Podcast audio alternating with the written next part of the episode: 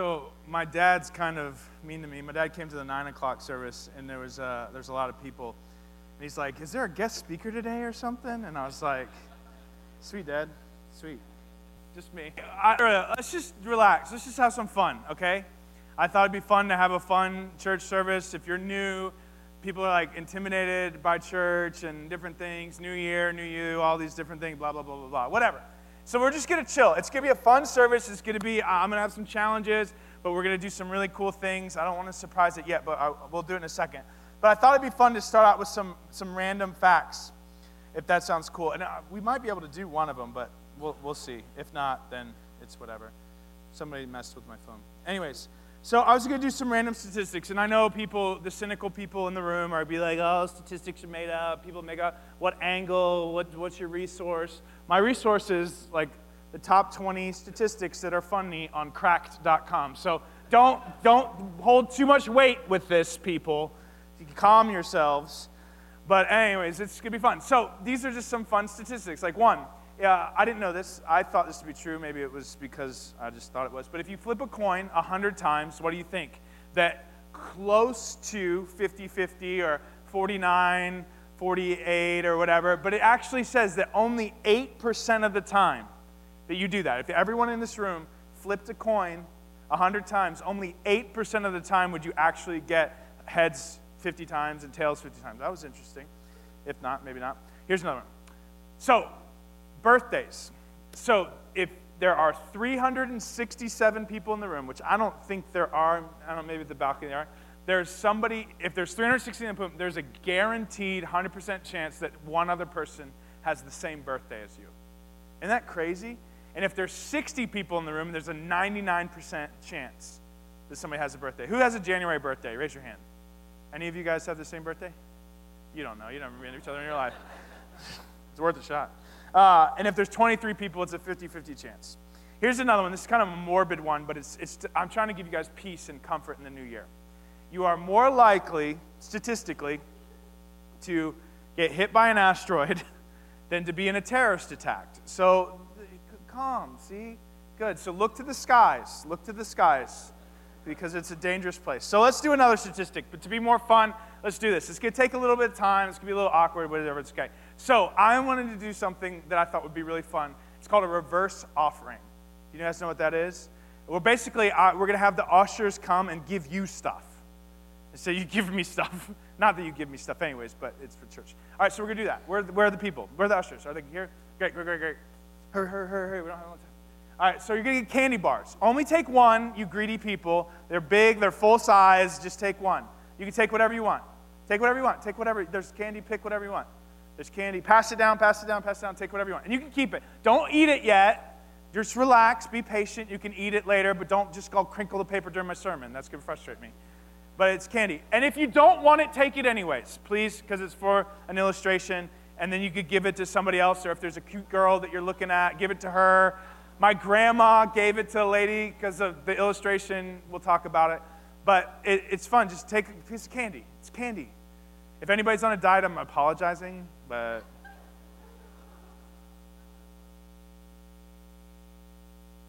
Come on. We're only on row 3. All right. Maybe I'll do, let me look at some more statistics while we're just talking. One out of every 2,000 babies is born with a tooth. I didn't expect it to take this long, so we're just going to keep going. I can't do that one. It's about Russian roulette. Nope.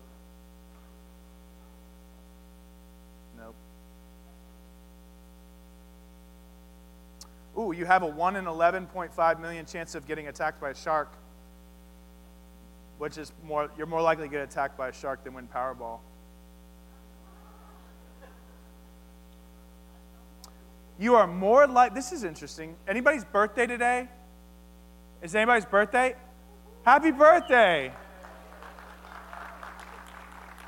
Happy birthday. You are more likely to die on your birthday than any other day. Did you know that? I didn't know that. Sorry, I missed paintball. If you live in the United States, you have one chance in 3,000 of being struck by lightning at some point during your life. However, if you happen to be that unlucky, has anybody been struck by lightning? Okay, cool. You have a 90% chance of surviving the event, but you still have to live with the fact that you've been struck by lightning. Where are we at? Has everybody got bars yet? Man, I only got 25 minutes, people, for this sermon. I'm going to have to cut some stuff out. All right, well, then I'll tell you another fun thing. Raise your hand if you got engaged yesterday. Hey!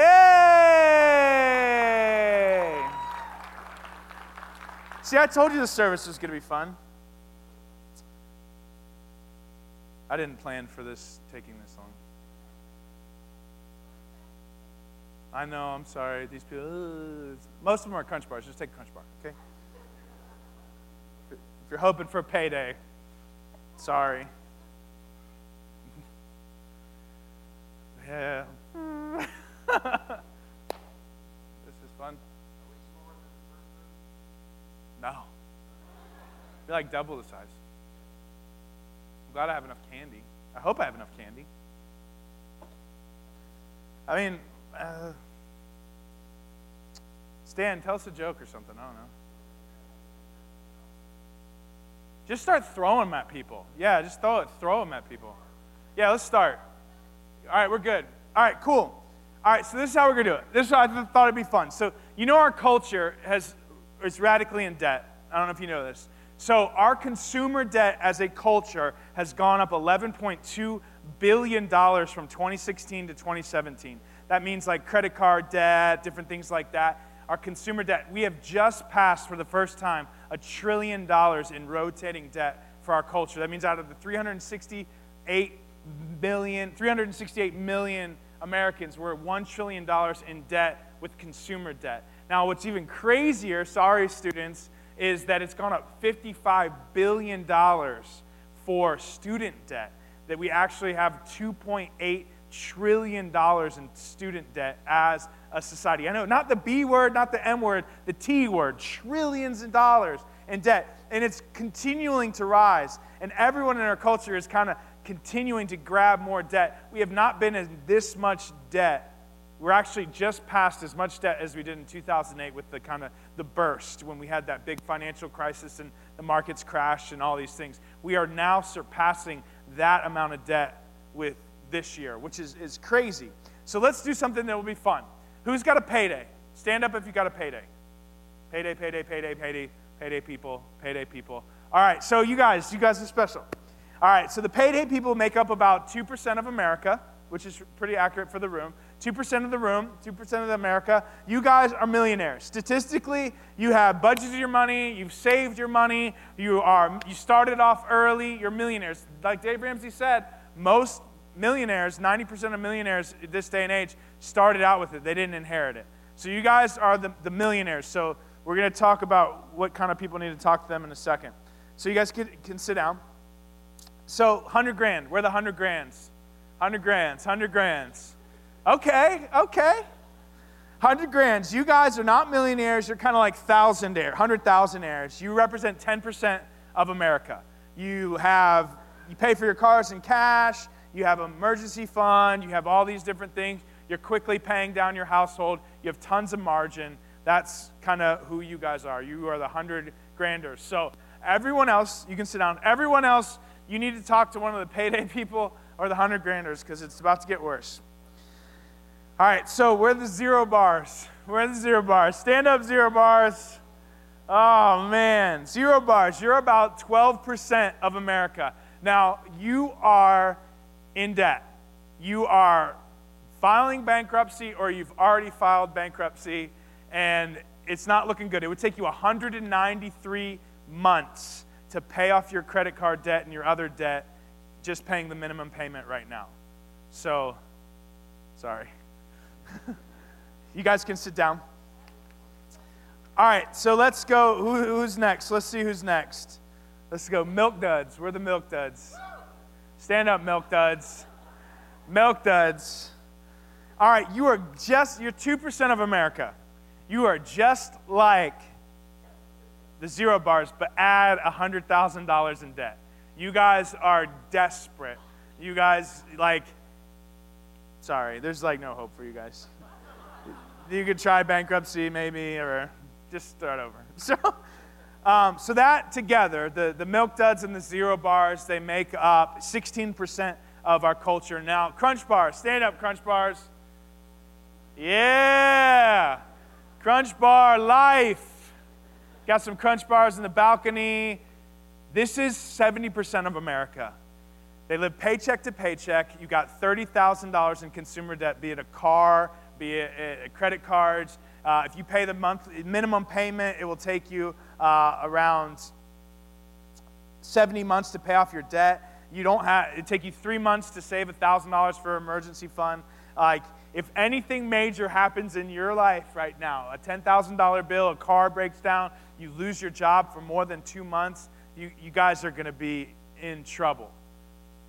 So you guys just sit down. If you do not distract me during my sermon, you're more than welcome to start eating your candy bars. But this is the truth. So if you add the 16% plus the 70%, we're talking 86% of America is struggling with finances. And I want us to talk about that, and I want us to understand it in a different way. I want us to look at Scripture. We're looking at Luke 19:12-27, and we're going to look at the parable of the talents. But the point of this, illustration, the point of the candy, for you guys to remember this, our job as a church, my responsibility as a pastor this year is to help you to break your chains. And this is just a symptom of a real issue. Finances is a symptom of a real different issue. It could be pride, it could be lust, it could be anger, it could be whatever it is. But finances is just a symptom. We're attacking symptoms to get to the root of the problem. And we're going to start with finances. We're going to go through prayer and how to break the chains of being isolated. We're going to continue into marriage. We're going to do a lot of things. Our responsibility, my hope this year is for us to break a ton of chains. And it's so hard because when we talk about finances, it freaks us out. It's easier for me to talk to you guys about pornography or something like that than it is when we start dealing with your finances because it has such a hold on our culture, on our lives. You would rather talk to me about your marriages, about your anger, about your job than when it says, hey, let me see your bank account. Because we lie about it. We're going to do an anonymous thing during FPU, and people even lie on the anonymous thing because they're embarrassed about their finances. And the whole point of this sermon and this idea is for us just not to miss God. How many of you would like to be more generous? And I'm not talking about giving to the church. Maybe it's to your friends, to your family, to your kids, to whatever. Just a heart of generosity. I've seen it in my own life where I've not been able to do some of the things that maybe God's calling me to do because of finances. I've thought twice before I helped somebody because I could really use that to pay gas. And I feel like we as a culture are missing where God wants us to engage and to be. And it's the same that Jesus met tangible needs before he met spiritual needs. Dave Ramsey said this, and I'm not disagreeing with it, but I think that he should have expounded on this. You giving somebody a car, yeah, it might help them, it might encourage them, it might do that, but it's not breaking it might break some of their cycle of debt and all these different things, but it's not breaking the chains that sin has. They're not free from sin. You being financially secure doesn't mean squat if you don't know Jesus. Without Jesus, it's pointless. There's billionaires and millionaires. There's millionaires in Savannah. There's billionaires in our culture, and it doesn't mean that because they have money that their everything is good or that they're not slaves to it. The point of this is not just to get you financially secure and free, or financially free and secure. It's about breaking the addiction we have to the power that money has, or perceived power that money has. So we're going to look at Luke. Luke 19:12-27, it's the parable of the talents. Now, a parable is a heavenly or earthly story with a heavenly meaning. So it's a practical story that's very easy for us to understand, but there's a meaning behind it that's spiritual. It's with any story that we read. It's the parable of the sower, the prodigal son, all these different stories. They're earthly stories, like a son went away and squandered his dad's wealth, and he came back, and his dad loved him, and then there was an older son that was jealous. And it's like, oh, that's a great story. No, it's about God the Father loving us and caring for us. And it's the same with this. So if we look at it at face value, it comes across a little weird and a little like, hey, it's all about money, money, money, money, money. It is at face value, but I want to look at it from a spiritual aspect as well. So Luke 19:12, starting in verse 12. Jesus is about to do the triumphal entry. It's kind of the end of his kind of preaching a sermon message, and this is what he says. He said, "Therefore, a nobleman went into a far country to receive for himself a kingdom and then returned. Calling 10 of his servants, he gave them 10 minas, or 10 talents. Some say it's gold or whatever. Just think $1 million. He gives them all $1 million. Everyone gets $1 million. And he said to them, engage in business until I come. But his citizens hated him and sent a delegation after him, saying, we do not want this man to reign over us.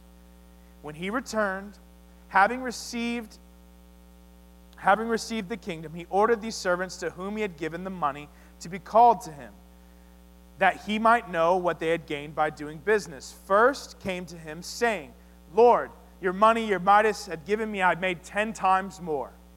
And he said to them, well done, good servant. Because of your faithfulness in very little, you shall have authority over 10 cities.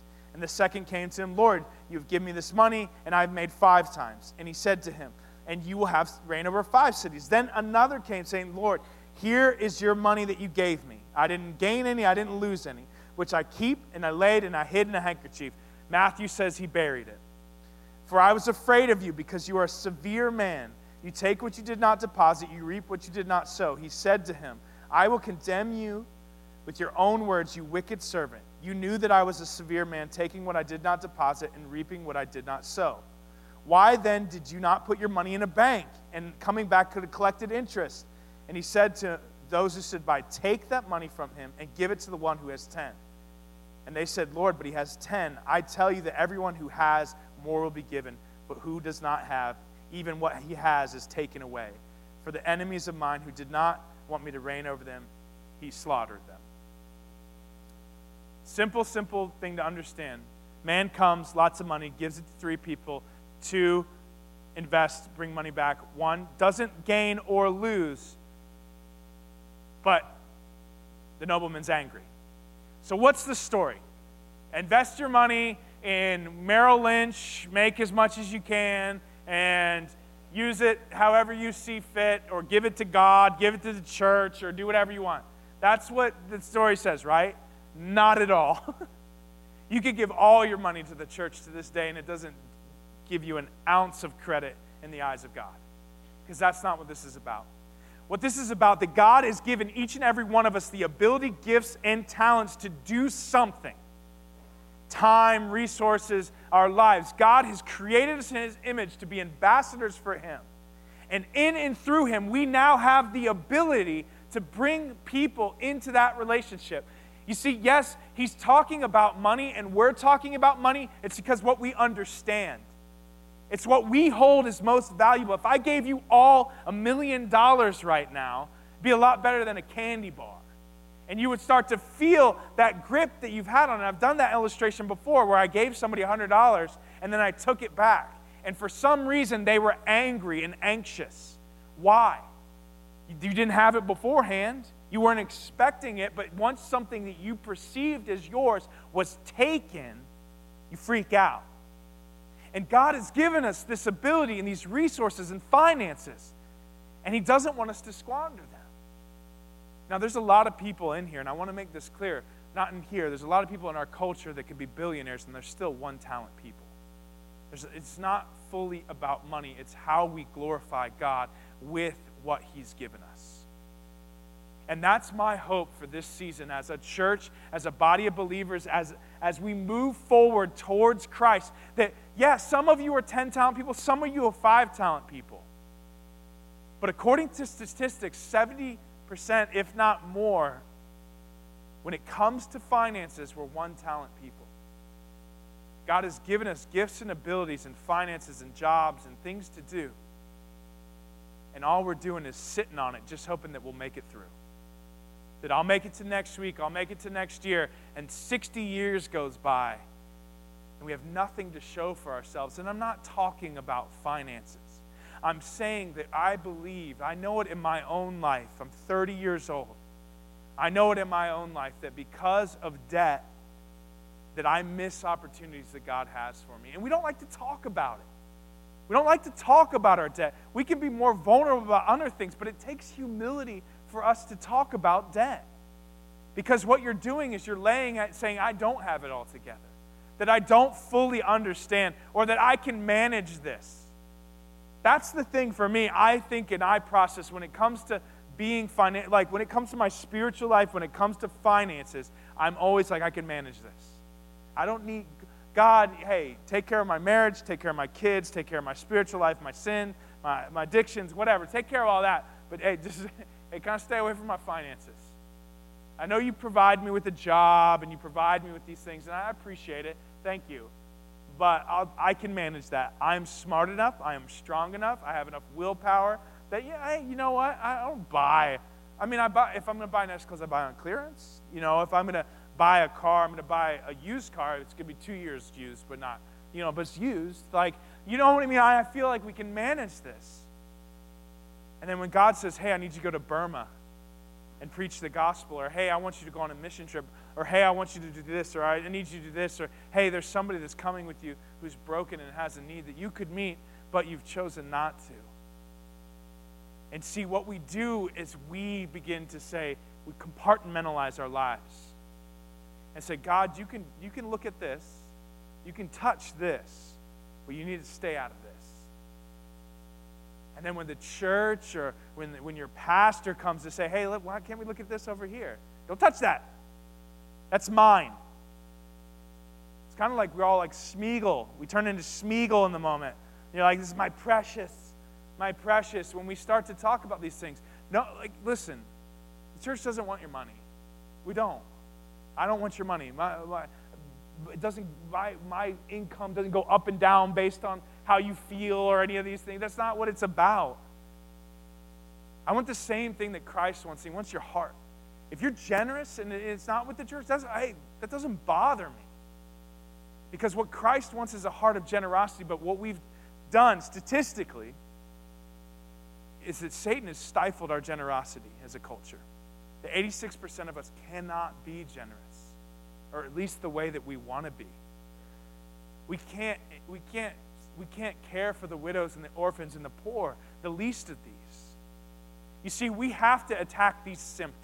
These are symptoms of a greater problem and a greater issue, which is that I deserve that. I deserve that coat. I deserve that jacket. I deserve those things. I deserve a car. I need it. I need. What we need is Christ, but we can't seem to fulfill our desires with Him alone. And I'm speaking for myself, like, yes, Christ is enough, but I want that too. And we do this constantly. And I'm not saying that you need to walk around barefoot with tattered clothes. I'm not saying that. But what I am saying is if Christ asks you to lay something down, will you? When Paul talks about counting everything as rubbish, as garbage, what does he mean by that? Does he mean that you have to give up everything and walk out of this room with nothing? No, that's not what it means. What it means is that if God asks you to give something up, will you? Do you have to give your car away? No. But if He asks you to, will you? That's what this is about. The parable is this, because we always talk about God's merciful and just and loving, and He is. But with His justice, there's wrath. And I'm sorry if this offends you. Not really sorry, but I have to say that so it makes you feel better. Like, there's heaven and there's hell. And listen, heaven is a byproduct of Jesus. It's not the ultimate end. I'm not saying you need to believe in Christ so you get this and you don't get this. That's not what I'm saying. What I'm saying is that because of who Christ is and His mercies, we get to spend eternity with Him. And that's what He's saying. Hey, you wicked servants, You who don't want Christ to reign in your life, you who don't want God, who you could think you can do it better on your own. Hey, this is my kingdom. Don't step in that. This is my area. Don't engage in that. That's the one where he's like, hey, bring them to me so I can slaughter them. You have to understand God in his mercy and his justice and his love. He's offering all of us something. You see, it takes humility for us to be accountable for our finances, but it takes Christ to change our hearts. It takes Christ to change your heart. We have callous, hard, stony hearts. And maybe you don't when it comes to loving the widows and the orphan and the poor and social justice and serving in different ministries, but there might be this little calcified area when it comes to finances. And what Christ wants to do is he wants to take our hearts of stone and gives us hearts of flesh so we can care and be compassionate. Everyone in this room, I'm just saying this, it's a hyperbole, but I believe it. Everyone in this room, if you had infinite resources of money, my hope is that you would be more generous. I believe you would be more generous. Maybe not to the extent of infinite resources, but more generous than you are now. And Christ wants to give that to us. Not he wants to give us money. Please don't hear me say this isn't health and wealth and prosperity. What he's saying is I've bestowed on you this resource, this gift. And I want you to manage it well so that you are no longer a slave to debt. Because you can't serve two masters. And this one has engaged you and said, hey, this is what it's about. Now, if you're a believer in Christ, this is one of the chains that we have to break. There's more chains that we're coming up on. There's prayer. There's marriage. There's all these different things that we're going to talk about throughout the year. But this is something we have to break as a culture.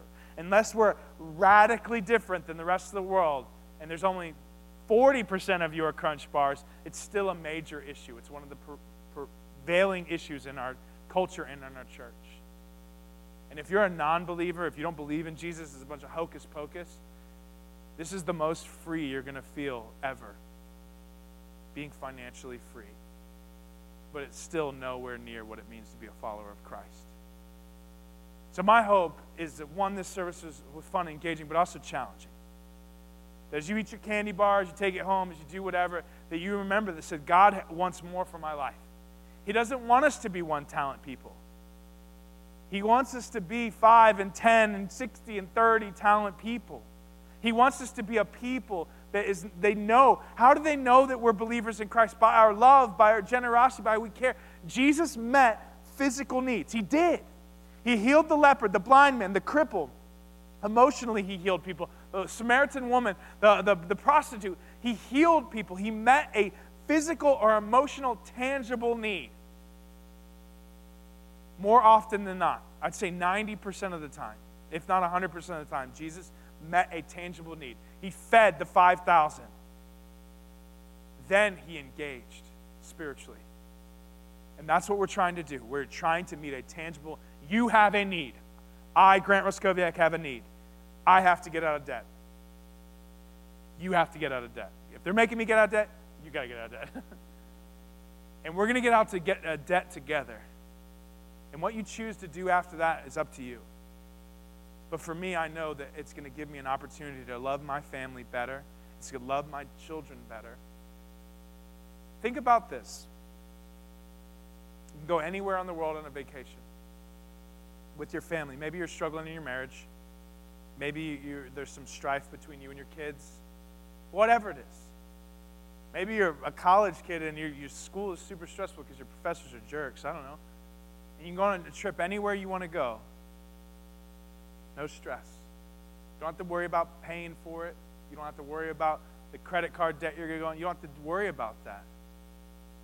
That's just a small, small sliver of what it means to be free in Christ. What if your sister or your brother walks up to you and says, hey, I can't afford my treatment. I'm having cancer treatment. And you say, you know what? Because of God's grace, I'm able to take care of that for you. Or you name it. You name it. See, it's not about just money and this and this and that. It's about us being who God called us to be.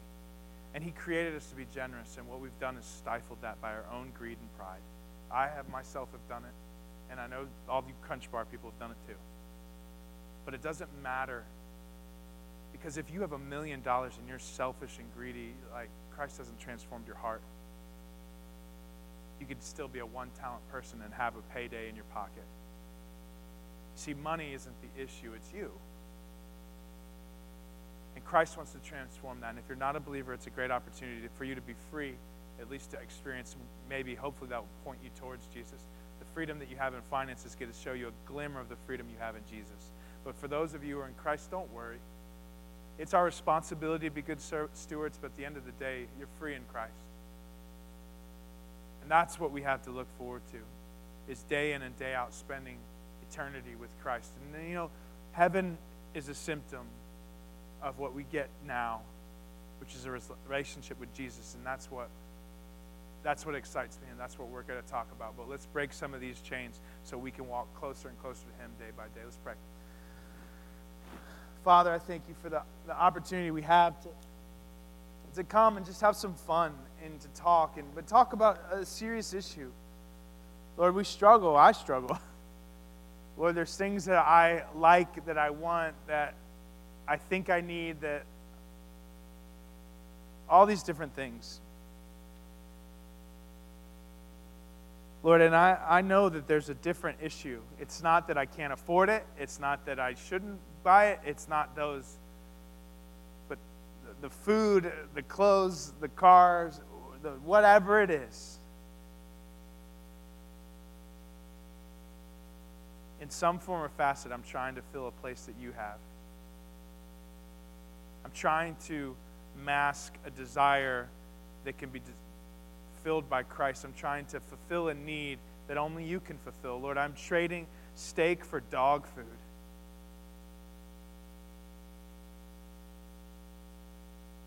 Lord, I pray that as I walk closer to you, I begin to see the reality of what it means to be secure in Christ, that Jesus plus nothing equals everything.